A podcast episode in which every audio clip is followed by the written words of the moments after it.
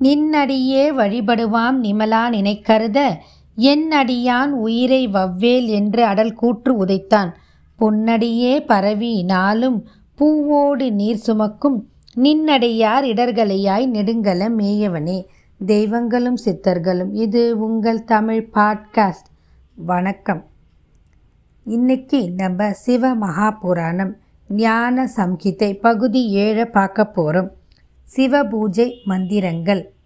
பவமா நாதி மந்திரங்களாலும் வாங்மியக மந்திரத்தாலும் சூத்திர மந்திரத்தாலும் சுபமான ஸ்ரீ சூத்கத்தாலும் ரஜரி சூக்கத்தாலும் நில ருத்ரத்தாலும் மங்களகரமான சமக்கத்தாலும் பிரணவத்தாலும் அதர்வன வேத சிரஸ் என்னும் மந்திரத்தாலும் தச்சாந்தி மந்திரத்தாலும் பாருண்டத்தாலும் ஆருண்யத்தாலும் உயர்வான சாமத்வத்தாலும் தேவரூதம் என்னும் சமாத்வத்தாலும் ராந்திர மந்திரத்தாலும் புஷ்ப மந்திரத்தாலும் புருஷ சுக்தத்தாலும் மிருத்யுஞ்சய மந்திரத்தாலும் சிவ பஞ்சாட்சரத்தாலும் ஆயிரம் அல்லது நூற்றி எட்டு ரத்னங்களை உடைய பூர்ண கும்பங்களால் வேத மார்க்கங்களிலாவது சிவ நாமங்களாவது அபிஷேகம் செய்ய வேண்டும். பிறகு சிவபெருமானுக்கு சந்தனம் புஷ்பம் முதலியவற்றை சாத்தி பிரணவ மந்திரத்தால் முக வாசனைகள் கொடுக்க வேண்டும்.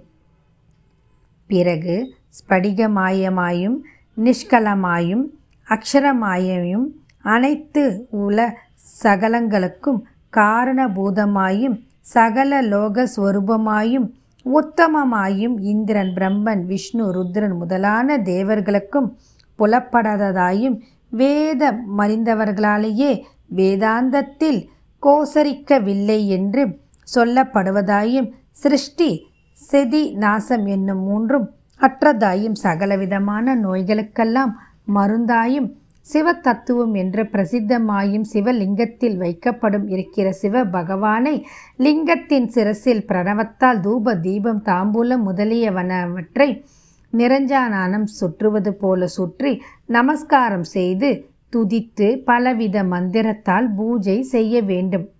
சோஸ்திரம் ஜபம் நமஸ்காரம் பிரதக்ஷணம் ஆகியவற்றை விதிப்படி செய்ய வேண்டும். அர்க்கியம் கொடுத்து திருவடிகளை மலர்களில் சமர்ப்பித்து தேவர்களுக்கு அதிபரான சிவபிரானை மனதால் வணங்கி பூஜை புரிய வேண்டும். கையில் மலர்களை எடுத்துக்கொண்டு எழுந்து இரு கரங்களையும் கூப்பி நின்று நான் குறிப்பிடும் மந்திரத்தால் ஈஸ்வரனான சிவபெருமானை பிரார்த்திக்க வேண்டும். மேலும் மங்களா ஆசனம் செய்து பிறகு மங்கள பூஜைகளும் செய்து சிவபெருமானது திருமுடியில் சேர்க்க வேண்டும். அதாவது நாம் அறிந்தோ அறியாமலும் செய்கின்ற பாவங்களை சங்கரா சுவாமி என அறியாமலோ அல்லது அறிவாலோ ஜபம் பூஜை முதலியவற்றை செய்திருந்தாலும் அவை உம் திருவருளால் சிந் சித்திக்க வேண்டும் என்று சொல்லி அந்த மலர்களை சிவபெருமானது திருவடியில் சேர்க்க வேண்டும். அதற்கு பிறகு மங்களாஸ்பதமான அநேக ஆசிர்வாதங்கள் செய்து பரமசிவன் மீது நீரால் புரோக்ஷனம் செய்து தன் ஆப அபதாரங்களை பொறுத்தரல வேண்டும் என்று துதித்து குறிப்பிட வேண்டும். பிறகு எல்லா விதமான பாபத்தோடு கூடியவனாக நினைத்து மீண்டும் துதிக்க வேண்டும். சிவே பக்தி சிவே பக்தி சிவே பக்தீர் பவே பவே அப்படின்னு சொல்லி சரணம் பண்ணி பிறவிகள் தோறும் எனக்கு சிவபெருமானிடம் பக்தி இருந்து வர வேண்டும். சிவபக்தி இருக்க வேண்டும். சிவபெருமானிடம் பக்தி இருக்க வேண்டும். எனக்கு வேறு ரக்ஷணம் இல்லை நீயே ரக்ஷணம் என்று இவ்வாறு சர்வ சக்தியையும் கொடுக்கும் மகேஸ்வரனை பிரார்த்தனை செய்து பக்தியுடன் வாத்திய நாதங்களாலும் வழிபட வேண்டும். பிறகு பரிவாரங்களோடு சேர்ந்து சங்கர பகவானை வணங்கி தொழுதுவிட்டு மகிழ்ச்சி உடையவனாய் சுகமாக தன் வேலைகளை துவங்கலாம். இவ்வாறு தினந்தோறும் எவன் சிவ பக்தியுடனாக சிவபூஜை செய்கிறானோ அவனுக்கு அடிக்கடி எல்லாவித நற்பயன்களும் உண்டாகும். மனதில் நினைத்தது ஆறு மாதங்களில் நிறைவேறும். நோய் கவலை ரோகம் பயம் சூன்யம் கோணல் வியாபாரம் விஷம் இவை போன்ற எத்தகைய துன்பங்கள் வந்தாலும் நன்மை விளைவிப்பவரும் கருணாமூர்த்தியுமான சிவபெருமான் அத்துன்பங்களை அகற்றி விடுவார்.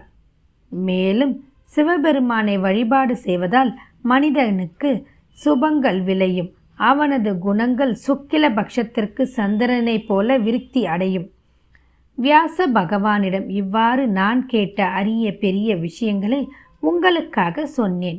இனி எல்லா பாவங்களையும் நீக்கக்கூடிய எந்த சரித்திரத்தை நீங்கள் கேட்கிறீர்களோ அந்த சரித்திரத்தை சாஸ்திரபூர்வமாக சொல்கிறேன் என்று சூதமாமுனிவர் கூறினார்.